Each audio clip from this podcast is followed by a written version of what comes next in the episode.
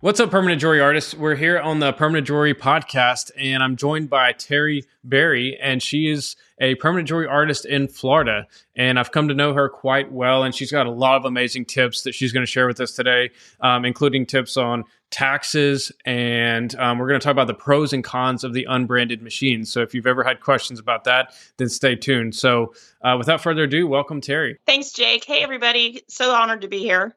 Um, Jake does a pretty good job. Let's dive into the first topic because, like, you know, the interesting you brought this up earlier because you have what I think you said a master's in accounting. I do. I have a master's in accounting. I have a bachelor's in business, and I have an AA in just general. So know too much about a lot of things. yeah. So my brother actually called me last night. He's like, you know, hey Jake, I'm I'm trying to help you know my wife figure out um, you know all these tax things. Like I don't know whether I should do like local state tax or if it's a service or if it's a product. Like how do I categorize permanent jewelry? And as a disclaimer, this is not tax and legal advice. We always recommend talking to a CPA in your local area, but we'd like to just you know throw out some general pointers of what's worked for us or what works for Terri. So starting with product or service, like how can we define that, Terri? Anytime you sell someone a physical good it's a product. So even though we're welding and that's the service, there is a physical product, and that would be the bracelet, the anklet, the necklace. Then that becomes, if your state requires sales tax, then that becomes taxable. So a good entity to reach out to is looking for the right word there is the Department of Revenue. Most states call it the Department of Revenue. They call it, it's usually that mm-hmm. um, because they handle unemployment, they handle sales tax, they handle anything to do with collecting revenue for the state. The thing I see a lot is in the different Facebook groups is people saying, Do I need to collect sales tax? Well, the first question is, Does your state charge sales tax? And how you would know that is when you go to Walmart and you buy a shirt not food because food's not usually not taxable, but a shirt or a pen, do you pay sales tax on it? If the answer is yes, and you need to start reaching out to the Department of Revenue and finding out what you need to do to apply for a sales um, certificate. It's super simple. Most of the states don't even charge for the application. Then you will either collect sales tax from your customer or you will have it built into your price. And what I mean by that, let's say your sales tax for my state is 7%. And let's say you're charging a dollar for a bracelet and you're going to have the tax built in. That means 93 cents of it is mine. 7% of that, the 7 cents, is going to go to the state. If you add it on, that dollar bracelet, when you check them out, will now say $1.07. That 7 cents you collect is not yours to spend. You must set it aside because you're going to fire. Normally, new businesses do quarterly returns. Some states will set you up annual. Um, I recommend you try to pay quarter yeah. because you will try to spend that money and not set it aside. I literally, after every show, take that sales tax and it goes in the savings. I don't touch it because yep. you want to make sure you pay the Department of Revenue. All through school, I went to a very good school. All through school, my instructors would say, remember, the IRS is is nationwide. They got a lot to deal with. The Department of Revenue is in your state. They've mm-hmm. got little to deal with. They will knock on your door. They will shut you down for not paying sales tax. So I can't stress it enough. Reach out to your Department of Revenue, reach out to your CPA, get these questions answered because what you don't want is to come back and owe bunch of back taxes. Or worse, they find you at a show and they go, Well, we're going to estimate what you've made and we're going to estimate what you owe us. Think about that. That's scary. So well, ask the questions, reach out to your CPA, reach out to your Department of Revenue. I can't stress it enough. Even if you get told, no, you don't have, we don't do sales tax in our state. Great. Write down who you talked to or who you emailed, the date, the time, keep it because if it comes back on you, you can say, no, no, no, I talked to your agent and this is what they told me on this date, this time. So always cover your rear end. So I know this part is up to the business owner, but do you prefer to include taxes in your total price. So let's say you charge $80 for a bracelet. Is it just $80 flat when the customer pays, or do you prefer to add on tax to that $80? I add the tax on. Why? Because Walmart ain't cutting me a break. Mm-hmm. Like when I go buy tires at Tire Kingdom, they're not cutting me a break. They're not saying, oh, we'll we'll cover the tax for you. No, they charge me tax. And just because we're a small business doesn't mean that we have to discount all the time and we have to give away the store. Like our mentality has to shift from I'm a small business, so in order to get business, I have to give stuff away. We have to shift away from that. This is a luxury service. It's not something it's not brain surgery where you have to have it. It's a luxury. If they mm-hmm. want it, they know there's sales tax in your state. I mean, that's to me is like, why would I give away 7%? I don't know you. like yeah. and and I honestly don't even when it comes to permanent makeup whatever because I know if they walk into a major retailer like Kay's Jewelers they're not giving them a discount because they know somebody. Like that mentality's got to shift for our friends and our family too. Mm-hmm. Like they mm-hmm. need to stop asking. Like it's not, I don't mean to sound like a hard ass because there are people I love to death that I'd do anything in the world for. But when it comes to my businesses, don't mess with my money. Like that's my money. I don't come to your workplace and ask for discounts. Like my dentist asked for a discount for his wife for a bracelet. And my response was, When's the last time you gave me a discount? love that. like, what? You charge me $185 for a cleaning and I don't get a discount. Yep. Like, no, I'm good. you know? Another question i see all the time on facebook groups is um, reseller license. And so can you kind of explain like you know should they like when they're buying chain should they pay tax on that and then only to get taxed again? Or how does that all work? So when you go and you get your sales and use certificate that is your resale certificate. They will give you a usually they give you a form. They might even just give you a like a certificate and you provide that to whoever you're buying from and then you don't have to pay sales tax on the purchase of goods that are going to be incorporated into goods that are sold. It does not apply to office furniture. It doesn't apply to, let's say you're buying a toolbox thing to wheel around. Doesn't apply to that because you're not selling it. You have to pay tax on that. Anything you're using in your business, your machine, your tungsten, your argon, you pay taxes on. Mm-hmm. Anything that you're incorporating to sell. So let's say you're buying wire and you're making your own jump rings. That's not taxable because it's being incorporated into the jump ring that is going into the end product. Does that make sense? Yep. So um, that's where that resale certificate comes in. If you've already paid sales tax, let's say you go and you get your resale certificate, yay, now you don't have to pay sales tax. Those past sales tax you paid, your vendor does is not required to refund you that sales tax. They could do it because they're nice. What most states have is they have a place where you claim the credit, and your CPA will be able to show you. Yeah. I don't want to get too bogged down, but you'll be able to claim the credit for sales tax you paid on purchases that you shouldn't have. Like last quarter, I, because I've been lazy and haven't sent my resale certificate to this one company and I ordered a big order. My sales tax on that was big. I took the credit for it. It all washes out yep. in the end. Like it, whether you take the credit or you pay it or you don't pay it and it, it all comes out in the end. Let's say I collected $2,000 in sales tax for the quarter and I had $350 credit because I paid sales tax on goods that were being incorporated into an end product and I take that 350 out. Basically, I'm just getting my $350 back. I'm only going to pay $1,650 to the state instead of the full 2000 because I took that credit. So it all equals out in the end. So don't panic. It's okay. Yeah. and that's the main difference between a credit and a tax deduction. A tax deduction is like an expense, whereas a credit's like good for that amount of money towards your taxes. So it saves you that exact amount yeah, and like here in the state of Florida, we get what they call a collection credit. They basically give us 0.025% up to $30 on our return return for collecting their sales tax because it's not our money it's the state's mm-hmm. money when we collect it. Um, it's not a lot but you better believe i'm taking that that little deduction every time. Every little bit counts. Artie uh, anything else that you think people should know about taxes before we switch subjects? Yeah as far as your I don't, if you're in a state that you have to pay state taxes and you pay federal taxes every time you order something, print your receipt. I don't care if you put it in a shoebox. I don't care if you put it in a tin can. I don't care where you keep it, but have a designated spot for it. Because at the end of the year, when you go to do taxes, you're not going through emails looking for invoices, looking for little receipts and missing stuff that you could have wrote off as an expense. It's all in that box, it's all in that file, whatever. And you don't even have to keep it separated by like um, linked or whatever the company name is. You don't have to because you're going to do it by categories. You're going to do it by like last year i think i had one that was literally change charms and connectors. It said materials change charms connectors. So everything that i ordered under that category got written off under that category as an expense. So that's my biggest advice. That's the thing i see that and people are not keeping track of your mileage. The federal government requires that you have written documentation of your mileage that you have the miles that when you left. So let's say you left and you were at 10,000 even. I'm using even numbers because it's easy you're at 10,000 easy even and you went 30 miles there and 30 miles back. When you come back, you write the miles back 10,060 mm-hmm. and then you write 60 miles. At the end of the year, you can add those up if you're going to take that deduction. My vehicle is being paid by my company, so yep. I don't take that deduction. Same. Um, that's one of the beauties of if you really build your company, they can pay, they can be paying for your car, your car mm-hmm. insurance, all those things. Also on insurance, this is one of my big things.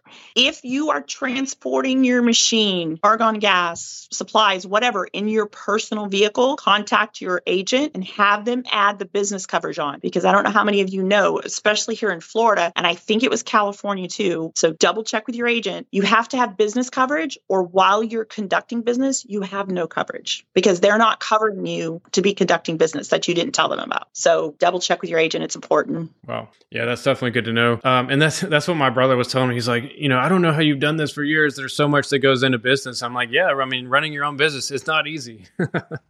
It's not. There's sleepless nights. There's nights you wake up, you know, wake up at three o'clock in the morning and your brain won't turn off. That's normal. If that's happening to you, that's normal. Breathe. It's okay. Like, don't think you're the only one who that happens to. I mean, I woke up at three o'clock this morning going, oh, I've got a show this weekend. I've got to pack this. I got to do this. I got to do this. Like, I had to get a notebook out, write it all down so my brain would stop. Yeah and I could go back to sleep. So if it happens to you, you're normal. You're normal.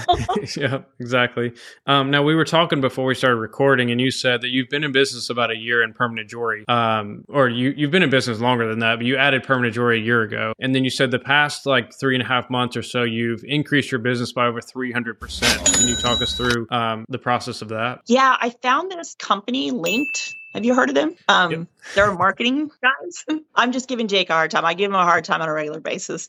Um, I took the PJ launch course with you and Tony. And even though I'm a serial entrepreneur, we own currently we own three companies. Um, they're all doing very well. I'm happy. Um, it's a lot of stress, but I don't want to work for anyone else. Don't want to. Don't have any urge to. Done with that nonsense. Did corporate mm-hmm. America. But last three and a half weeks, I've actually learned stuff from you guys, and I've had marketing courses at the master's level, at the bachelor's level. I've learned stuff from you guys that made me stop and go. I never thought of it that way. Mm-hmm. That makes more sense. For instance, about the fifth person who asked me in a DM, you put the chain, you weld the chain in my skin. I usually want to go, no, and yell at them. But you guys taught me stop, take a breath, because that's an important question to them. They really believe that. Like their brains can't comprehend what you're talking about. So you have to take a deep breath, answer their question with compassion and empathy and knowledge because you're the expert, and then you'll win them over. But if you come back at them with some sarcastic, not so nice answer, they're going to find someone else. So you guys taught me to kind of chill a little bit.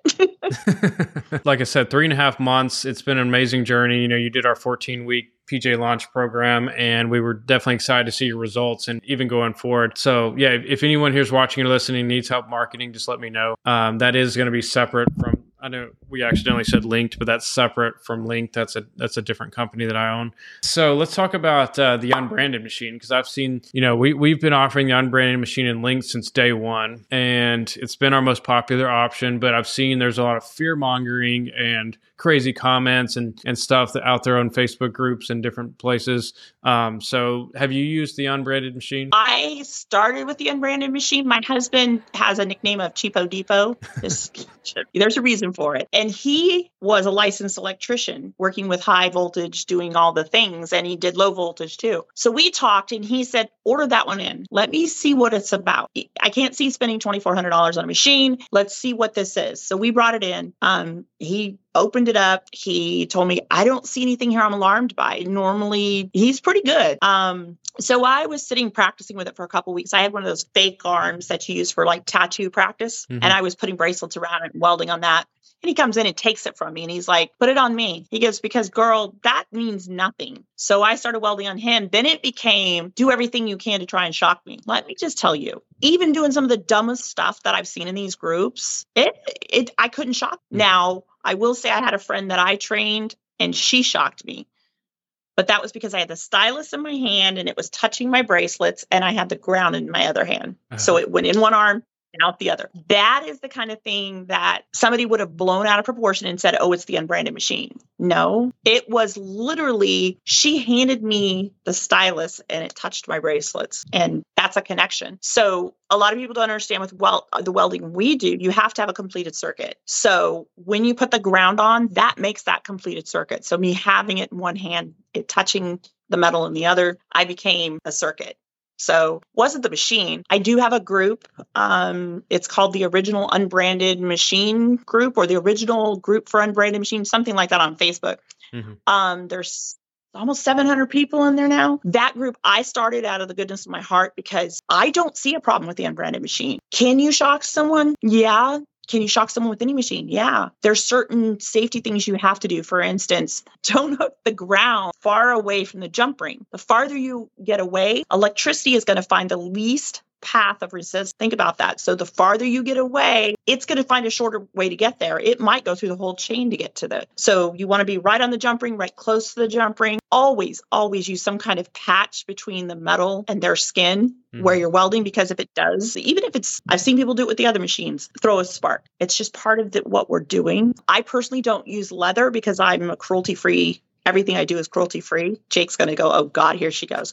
uh, I'm an animal lover. Um, so I use vinyl. I use faux leather and it works just as well. I asked my husband, we tried to shock him using it, tried to set it on fire, tried to, you know, all the things and it's fine. It's fine. Um, my biggest thing with welding is your tungsten has to be clean. It either has to be sharp or it has to have a blunt tip, depending on what metal you're welding. Um, I personally never use gold filled for jump rings because when you weld, the gold moves and that filler metal can show through and that can tarnish. I always use solid gold jump rings, sterling silver jump rings. I believe in quality over quantity. Like I said, not every client is your right client. I want people that see value and know that I'm going to stand behind my product. So, so for the gray unbranded machine, I've used it. I've heard people ask about using it in humidity using it when it's sprinkling, I've had no issues with that. I like grounded pliers with it, trying to think of all the little, but that group, if you have that machine, Jake's in there. I've let him come in and see what I was doing before he mentioned it. Um, it's only about the gray unbranded machine. We don't get into a lot of other stuff. Everyone in there is helpful because if they're not, they're gone. Like I don't do the caddy thing. I want that group to be a group where you guys feel comfortable to ask any question, you know? I don't want you to feel like it's a dumb question because there is no dumb question when it comes to what we're doing in safety. Anything else you think I should say about that gray machine? Because I like it. yeah, I just, to me, like obviously in, in Linked, we offer lots of different machines and a lot of great options from different companies and stuff. But I just, I don't like seeing fear mongering, unnecessary fear mongering, you know, by people who sell different things. It just leaves a bad taste in my mouth. And I think there's already enough drama in the, in any business, but especially in the beauty industry. Uh, we don't need more. and I think you're right. Like the gray machine, I've been using it over a year. And like I said, my husband came in and said, try to shock me. And I did dumb stuff like touch the ground to his arm. I'm not saying do that and it won't happen. It's pretty hard to get something to happen. Um, if you're following good practices like you guys teach in the Linked class, you'll be fine. Um, honestly, I've even gone to the manufacturer. I have an extra stylus, I have extra tungsten, I've ordered extra hoses because if anything ever happened to my hoses, even though I could get them at a, a hardware store because they're just um, pneumatic hoses, air hoses, I just don't want to deal with having to look for them. Um, I have the extra parts for mine mm-hmm. because we have we've even have extra. You know that machine comes with a pneumatic filter. We have two extra of those because if it was ever to break, because that helps fine tune it. Um, and we just keep those in a kit and e- my extra parts are there. Do I think everybody has to do that? No, it's what you're comfortable with. But if I'm at an event and my stylus goes down, I lost money. So I'll have that extra $50 part because yeah. I'll throw it on there and I'll be fine. My other my other tip for that machine is the stylus. You know, it's it's um, metal. It's mm-hmm. not painted like some of the other machines. You, if you're like me and you have high static electricity in your body, like I can't wear a um, analog watch. It'll break every time. Wow. It'll stop running. So what I do is I wrap electrical tape around the metal so that my energy doesn't transmit into that stylus. Um, but that's just something I know about me. I mean, I shock people on the regular. Go to shake hands and I shock people. It's just hmm. me. So that's one of my tips. I mean, I have so many tips that I could give you on that machine, but as far as fear of it, there shouldn't be fear of it. There's a support group for it. You guys, when you sell it, you have amazing support for it. I bought mine before I found you, so I didn't have your support. So I learned, like I like to say, baptism by fire. I literally that machine, we have it on a cart that my husband designed that we roll with my gas tank. I'm comfortable with it. And I'm usually the one that's extra cautious about, I never want to hurt anybody. I have seven numbing creams for my permanent makeup business, seven, because not all of them work the same for somebody. I don't want somebody in pain. So if I'm saying it's okay to use, as long as you're following safe welding practices, then you're fine it, I can't see, short of you doing something that you're just, and you could do it with any machine, create a circuit with somebody's body. Um, have a flash burn from not using a patch to protect their skin. Um, I like it because it doesn't have a touch screen. I, I'm sorry, touch screens for me, they break. Things go wrong. It's expensive to repair. So I like that big box. It's sturdy. It's, you know, I can put it in my SUV, strap it in, take it somewhere, take it out, wheel it in, and I'm not worried about cracking my screen. I'm not worried about any of that stuff. Um, some people like a touchscreen. I personally find it's more things to go wrong. Mm-hmm. Um, I think all the machines that from the unbranded machine through Sunstone's machines, I think they're all good machines. Mm-hmm. I will never ever shame somebody for what machine they buy. Yep. I just unless you buy one that doesn't take argon, and then I don't understand what you're doing. But because argon, for those that don't know, argon is part of the name. TIG is tungsten inert gas. The inert gas we use is argon. It's part of the welding process. It makes a cleaner weld, it makes a stronger weld, makes a prettier weld. And let's face it, this is a luxury service. We want pretty weld. So if you haven't tried argon, get on the bandwagon. Argon is like when I switched to argon, I guess I had my machine like a month and hooked argon to it was like wow like my welds are clean they're pretty and i haven't looked back like awesome. game changer i had one event that ran out of gas and i was just disgusted with my welds like they weren't pretty enough for me because i'm picky um that will never happen again. We have a backup tank now. Hmm. never happening. What kind of tanks do you use? I get a 20 cubic foot tank from my local welding shop. And the reason I do that is because it's refillable. So it's better for the environment. It's more cost effective. So when I go up and I take my empty tank to them, they give me a new tank. It could be any color. I cover it. We'll get into that in a second. But it's $35. Why hmm. do I want to buy a $150 mini tank that I can't refill? Like for me, that's not cost effective. It's not good for the environment. So I recommend 20 cubic foot um, tanks from a welding shop. Airgas, there's national chains. I like the local guys. Um, and then I went on Amazon and bought a canvas gift bag and I pull it up over my tank, cinch it, and tie it. It's like canvas color with black hearts all over it. I saw somebody the night in one of the groups, and I can't give them credit because I don't remember who it was. She took a big dog sweater, sewed the armhole shut, and put a dog sweater on. Wow. So to make it more attractive because they they like one time I had an ugly green tank. It looked was like army green. Ooh, yeah, that was beautiful.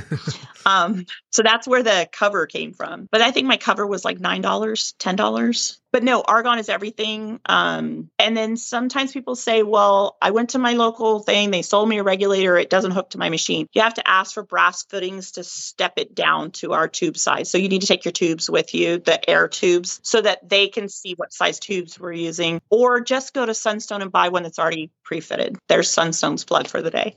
Um, but there's Sunstone and Peppy Tools, I think. I hope I'm saying that right. They sell a regulator for these machines, and the regulators they sell will work on any of the machines. So there's that option. The initial investment's hard. Um, you're talking probably 150 for a regulator, depending on which one you buy, and then your tank's probably a couple hundred dollars for the initial tank because you're buying a steel tank. Then after that, you just keep trading it in for $35. I mean, and we just did a backup tank just because I'll never be without gas again. Mm-hmm. And literally, I ran out of gas not because of my regulator, not because of anything other than I thought, oh, I got enough. Yeah, I don't drive my car like that. So why I thought it would work with my machine, I don't know. So yeah, it, it's weird. Yeah. I feel like argon's one of those other things that people either love it or hate it. Or I've I've talked to people who said it didn't make any difference, and then of course, you know, I've talked to a lot of people that said it made a lot of difference. So I don't know. I mean, I don't do welding myself. I, am just the marketing guy, so uh, I trust you as the expert. I really, when I first did it, I was like, I'm not using argon. That's not necessary. I had that mindset. Part of it was that's more money that I have to put out. Mm. I was being cheap. Then I started watching videos on YouTube from people who do TIG welding, not MIG welding, M I G, but TIG welding, what we do. And they all kept saying the same thing how you grind your tungsten matters, argon matters. And I was like, you know what? I'm going to try it. What's the worst that happens? I try it and don't like it. Okay. Then I'll sell the empty tank when I empty it to someone. Once I welded the first time with it, I was like, this light went on and I was like, oh, that's why my welds look like sooty and they don't come completely clean. Oh, that's why my welds have that little dip in them. Oh, that's like everything just that I was struggling with went away. Um, of course, I pick up things pretty fast. So for me to admit that I was wrong is pretty hard. so I was wrong. I mean, I was listening to people in the group saying, oh, you don't need argon. But then when I started really doing the research and followed the science of what TIG means and really started delving into it, I was like, yeah, I think I do need argon. Mm-hmm. And I was, I needed argon. Forgot what I was going to say. Just like grinding your um, tungsten matters, you have to spin it the same way all the way around because you want the spiral grooves on your tungsten to flow mm-hmm. in one direction. If they're fractured, when that welding spark comes off of there, it will be fractured. So it instead of coming in at a, at a single point, mm-hmm. it'll come in shattered and it'll spread. And you might go, oh, well, that would be good because it'll, no, you're not getting enough power in the right spot. So that matters. There's just little things that we have to like make sure people know, I think. Um, that's part of why I started that group. And that's why I love this industry. It's so new. Yeah. There's so much that we can help each other. Um, there was something that I was going to say there. Um, couldn't have been important yeah. because my brain just went. I mean, you make a good point about how like you started out one way and then you decided to switch, and you, like it was hard at first mentally, but that's that's why I encourage everybody, like especially in a new industry like this, like things are going to change. People are going to discover different things. Like people are going to practice more, and so never, you know, put your feelings or ego on a certain thing like if if you learn from just like how science is always changing and they're discovering new things like don't um never get emotional with things like this. This is why like i mean this podcast is meant to educate people. And so you know whether i've said something in the past like oh you don't need argon or you know whatever. I mean I, you guys are the expert. I bring you on here to share whatever knowledge or whatever your truths are. Um and so that's that's why i encourage everybody not to get into these hissy fights on the on the groups that we see all the oh. time. Not in your group but in other groups oh no i know what you mean and all i can say to that is if if you see those battles just walk away from them they're not worth it like who wants to die on the hill for for permanent jewelry? I know what I was going to tell you. Um, for anyone who's listening to this podcast who thinks they want to get into permanent jewelry, now is the time. I'm still having. I mean, I do some pretty big events with you know 10,000, 12,000 people at it. 80 to 90% of the people who stop are like, what's permanent jewelry? Yep. See, I don't take that as a negative. I take that as a chance to educate you, I may touch you right now with my card and you go home and you mention it to someone in your family and they're like, oh my God, permanent jewelry. You're going to call me because I took the time to educate you and let you know what it is. Um, I take it as this is a market untapped. Yep. And like I said, there's seven people in my area doing this that I know of. There, so there's got to be more. Um, I don't sell plated jewelry. I don't sell copper jewelry. They tarnish too easy. For me, we're selling such a luxury service that I want people to get the very best of the best. So I do sterling 14 karat gold filled, rose gold filled, and I do 14 karat gold. I don't stock a lot of 14 karat gold. I do a lot of special order and I make them give me a 50% deposit because let's face it, 14 karat gold's expensive right now. Yeah. You know? So that was a that's the point I was going to make and I forgot. Like if you're thinking about doing this, get with um, them on the PJ launch. Like you want to know, like if you've done your training and you want to know how to run your business for marketing, these guys know what. I'm sorry, I have laryngitis. These guys know what they're talking about. Hmm. Um, I like to tease them and tell them they're just all right, but you know, off record, they're pretty good.